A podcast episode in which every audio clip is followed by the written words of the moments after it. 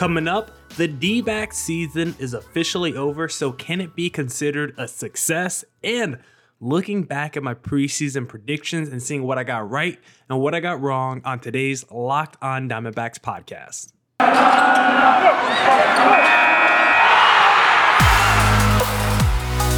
You are Locked On Diamondbacks, your daily Arizona Diamondbacks podcast, part of the Locked On Podcast Network, your team every day.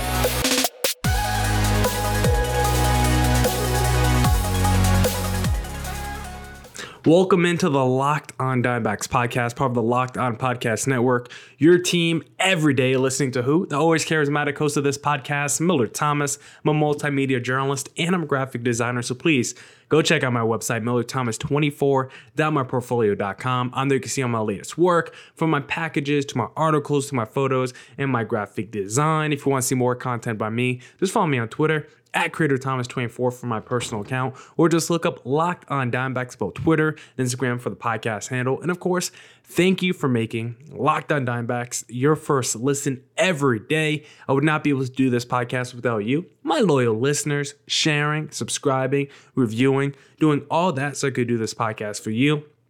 Thank you. It's free and available on all platforms, so please continue to tell your friends. I want to go through my preseason predictions and do a little right or wrong on my preseason predictions. But before we get there, I first want to discuss the D backs season and talk about whether this season should be considered a success because the D backs have ended their 2022 campaign against the Milwaukee Brewers and they did it in style with a 4 2 victory. And if you remember last year, the D backs ended the season against the Baltimore Orioles and I don't even remember actually. It might not have been against the Orioles, but regardless, if you remember, Josh Van Meter had a walk-off home run the last day, the last game of the season last year, and that took the D-backs from the number one slot in the draft order to the number two slot. So last year, when the D-backs won the last game of the season, it was kind of bittersweet. Yes, it's good to see your team go into the offseason with a win or end the season with a win, but truthfully, us D backs fans wanted the D backs to lose that game because it would have secured the number one pick in the draft. But now that's kind of, you know, a mute point because the D backs still got the best player in that draft in Drew Jones. But you look at this game today for the D backs and it felt good to end this season with W. It wasn't like last year where we wanted that number one pick. It felt good to end this season with the W and the way we did it too, because we had to make a comeback in the ninth inning and Josh Rojas two run home run. Corbin Carroll also had a solo shot in the ninth inning.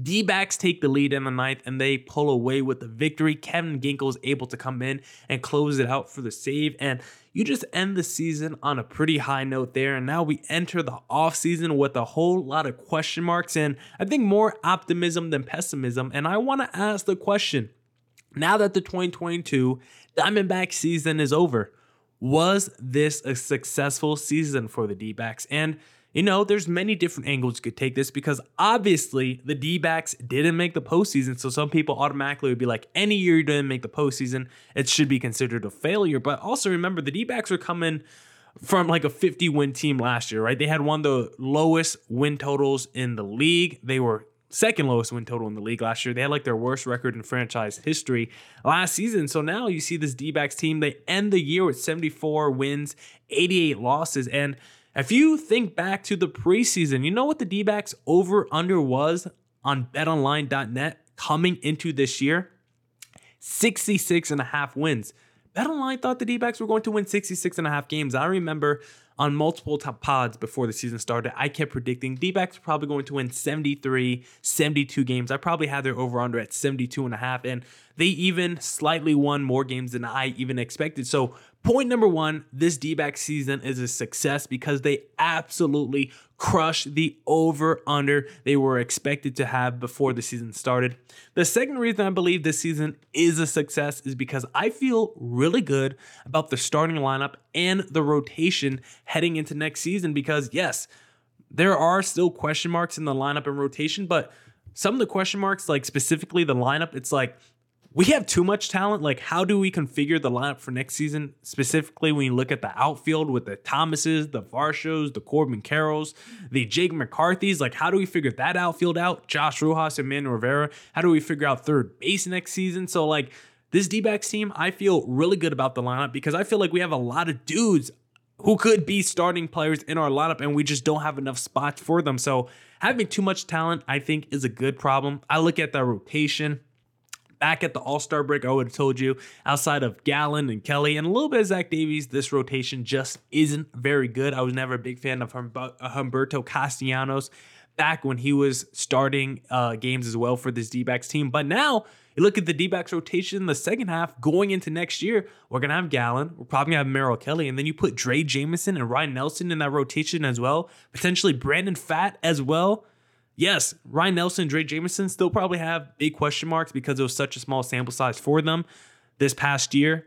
Brandon Pfaadt, we got no sample size on him, but still going into next year, that's still a ceiling. That's optimism right there, right? That's potential you could sell me on. So I have a lot of hope that that rotation could be good next year. I still don't know what the D backs are going to do with Madison Bumgarner because that will be a huge question mark for that rotation. He could be the really the anger that holds back the rotation next year because I feel so confident at least in four of the five starting pitchers if you throw Ryan Nelson and Drey Jameson out there with the Gallen Merrill Kelly. But if that fifth guy is Madison Bumgarner, that will not make me happy at all. But at least going to next season, yeah, there's question marks with the lineup and rotation, but guess what? Most of them are good question marks. Most of them are, we have a lot of talent. How do we figure, how do we give them as many opportunities as possible? So I like having too much talent as one of my issues. And then the third reason why this season was a success is because we had hope in September.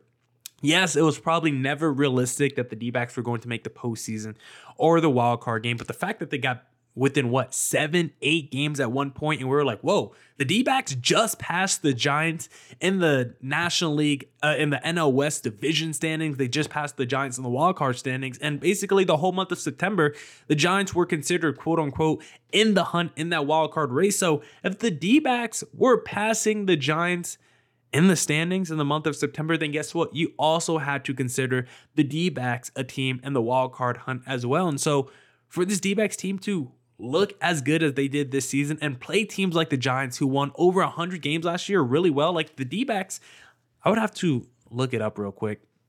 It'll take me about two seconds, but I believe the D backs had above 500 record against the Giants this year. Yeah, the D backs were 10 and 9 against the San Francisco Giants this season after not being good against them last year. And that was a 100 win team last year. Like, really look at the D backs against most teams this year, and they do a pretty good job against most of the league.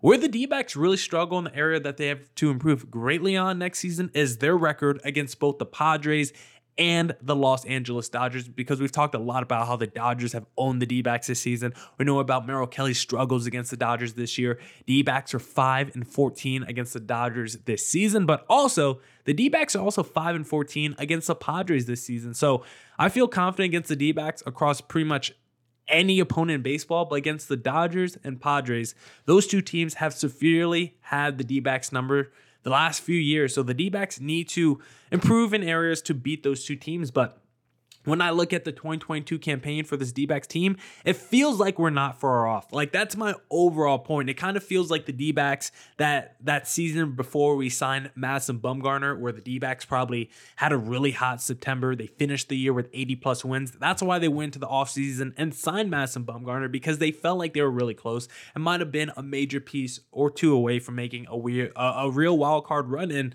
for this D backs team right now, I don't think they're far off. I think potentially they could make the wild card next season. I think in two years they they are going to be firmly in the mix for a playoff spot. But for at least next year, if the D backs are able to figure out their bullpen and have like a Ryan Nelson and Drey Jameson continue what they did this past season with what Zach Gallen, Merrill Kelly can continue to do. And then your lineup, basically, you just get a full season of the Corbin Carrolls. Maybe Jake McCarthy continues what he did this past season. Like all the potential is there for the D-back to compete for a wild card spot next year. I don't think this team is far off. They just have to figure out the bullpen, and then I'll think then I think they'll be right there in the mix for the playoffs for the foreseeable future because we're probably gonna have Jordan Lawler coming up next season, and then the year after that, probably Drew Jones. So I love the trajectory that this D-back team is on, and after this 2022 season, I'm definitely considering it a success. Now, if you want to bet on which preseason predictions I got right and wrong, you need to head to betonline.net. One second, I have to pull up the little overlay for betonline.net for the YouTube channel. Also, I think I forgot to mention follow Locked On Diamondbacks on YouTube as well. If you haven't done that already, we've been sitting on 169 subscribers for the past week, so please go hit that subscribe button. But BetOnline.net is your number one source for all your football betting info this season. Find all the latest player developments, team matchups, news, podcasts, and in depth articles and analysis on every game you can find. And as always, BetOnline remains your continued source for all your sports wagering information with live betting and up to the minute scores for every sport out there. The fastest and easiest way to check in on all your favorite games and events, including MLB, MMA, boxing, and golf, head to betonline.net or use your mobile device to learn more. BetOnline, where the game starts.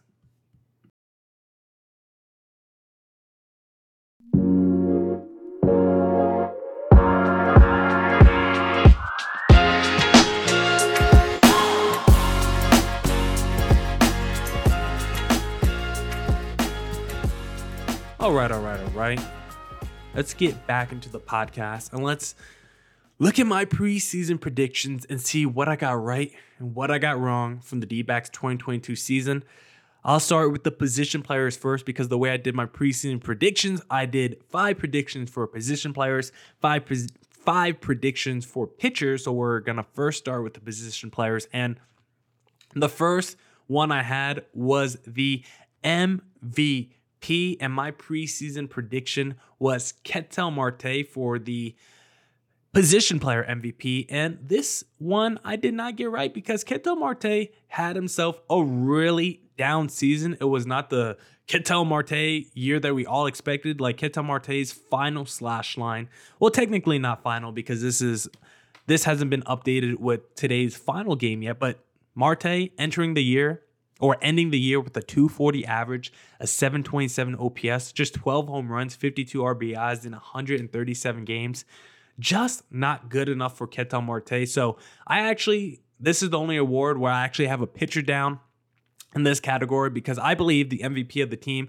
I guess you could have gone like Christian Walker if you wanted to pick a position player to stay with the spirit of the award. But I think the MVP of the team was Zach Gallen. I don't think it was particularly close. Zach Gallen was by far and away the best player the D backs had this season, I think, from totality, from the start to the finish. And remember, Zach Gallen missed time at the beginning of the season with injury, and he still finished the year 254 ERA, uh, 0.91 whip uh, hits per nine, 5.9, strikeouts per nine, 9.4, 184 innings pitched. Zach Gallen had himself a hell of a season, and I believe he's going to finish second in the Cy Young voting. And because of all that, his scoreless inning streak as well, Zach Gallen was dominant this year. I believed he could have gone at least six or seven innings every time he took the ball.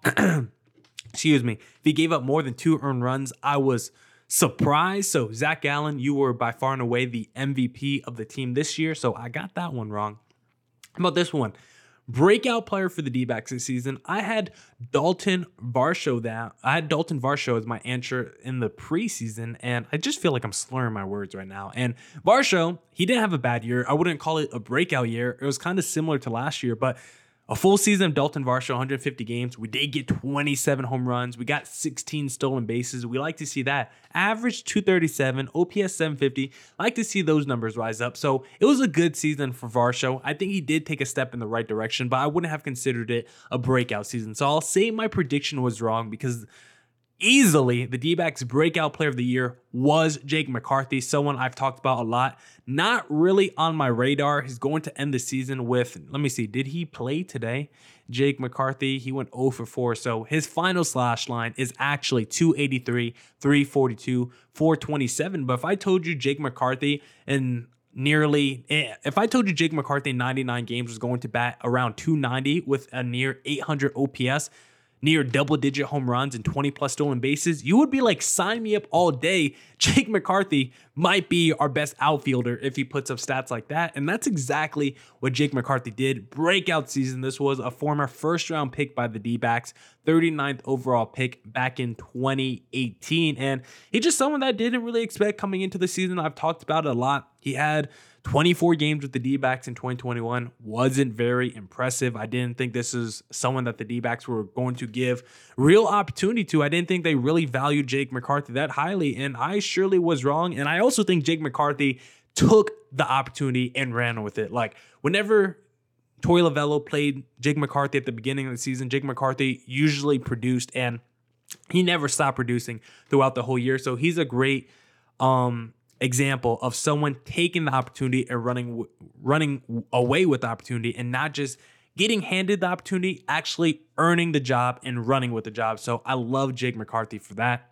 My sleeper player of the year was Seth Beer, and I think he's still sleeping because he did not a lot for the D backs this season. I talked about it yesterday on yesterday's pod that Seth Beer was incredible those first 11 games. He had a, over 400 average, over 1100 OPS, but he had like seven hits his final 27 games of the year. And Seth Beer ends the 2022 campaign with a 189 average, 521 OPS, and one, just one home run. I believe it came in the first game of the season. So Seth Beer was not the sleeper player of the year for the D backs. Really, the sleeper player of the year for the D backs was probably Christian Walker, who many people weren't really talking about coming into the year because 2021, really down season for Christian Walker as he dealt with injuries.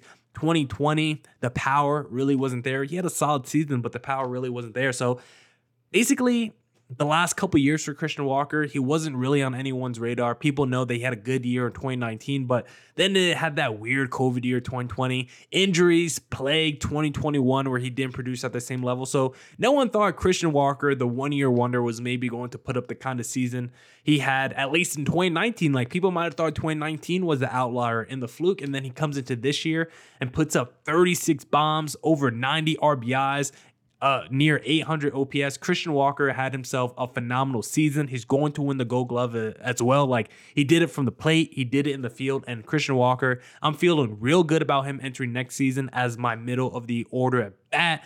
Dude that can hit 40 home runs, major slugger. So I love Christian Walker and I love what he's done this season.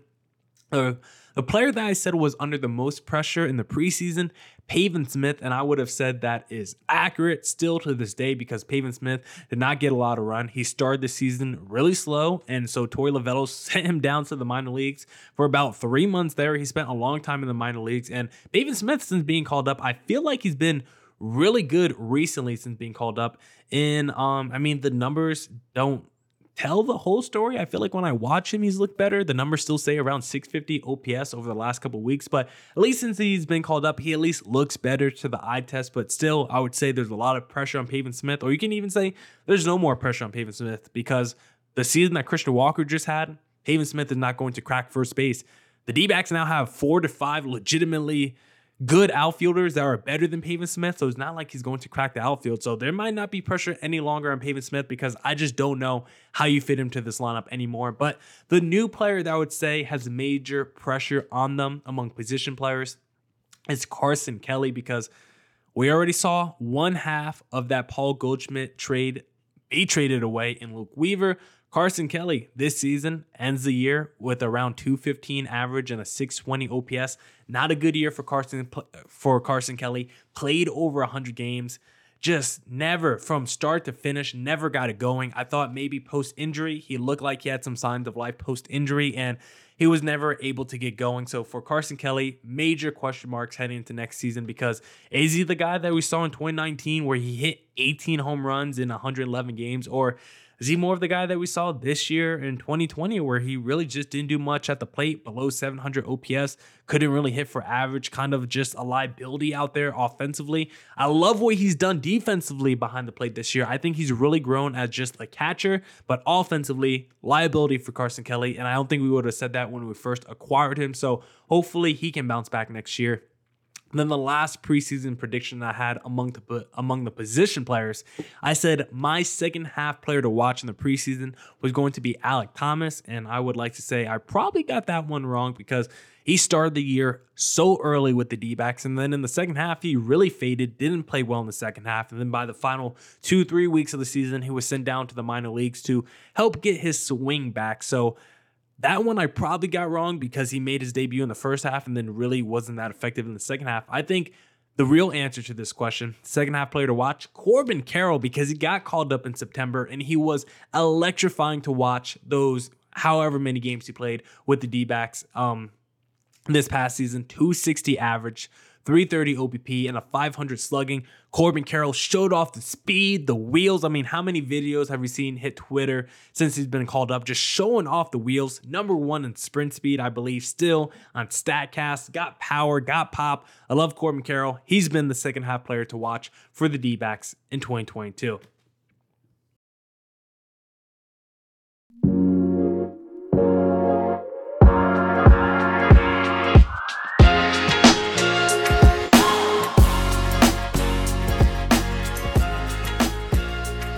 Now let's transition to the pitchers and talk about my preseason predictions for the pitchers. And I said the D back Cy Young was going to be Zach Gallen. That felt like the obvious one to give it to. And he definitely was the D backs Cy Young Award winner this season. I don't think I really have to litigate too much why he was the D-backs Cy Young Award winner. If you watch the D-backs this season, Zach Gallen was by far their best pitcher, and he was one of the three best pitchers in the National League this year. So Zach Gallen, you definitely deserve the D-backs Cy Young Award. I said the D backs breakout pitcher was going to be Merrill Kelly, and I would like to say I probably hit that one spot on because Merrill Kelly had himself a breakout season. He had probably the best season of his career until this point, and after today's game, Merrill Kelly ends the year with a 3.37 ERA, one earned run, seven strikeouts, and six innings pitched in his final game of the year. Merrill Kelly, once again a workhorse, had 194.1 innings pitched.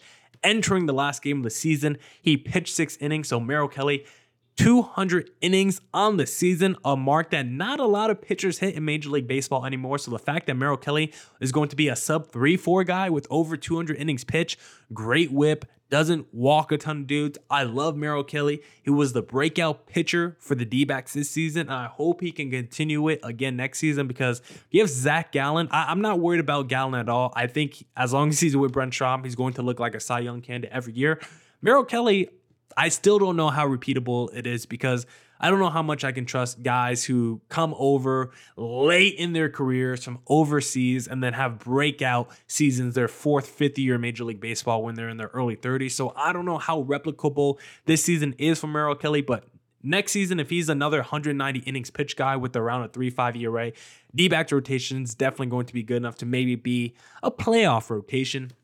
My sleeper pitcher for this season entering the year was Sean Poppen. And I don't think Sean Poppen had a bad season. He was probably one of the four best D backs relievers throughout the year. Only issue was he missed a bunch of time with injury this year. So I would like to change my sleeper pitcher from Sean Poppen to Kyle Nelson, who we gave praise to yesterday on the pod because Kyle Nelson really effective this year. If it wasn't for Mantiply and Kyle Nelson, the D backs would have had no one coming out their bullpen this season that you could even trust. Kyle Nelson is one of the two bullpen pitchers I trusted mightily this year. Kevin Ginkel might have pitched his way into maybe being a trustworthy bullpen arm for next season.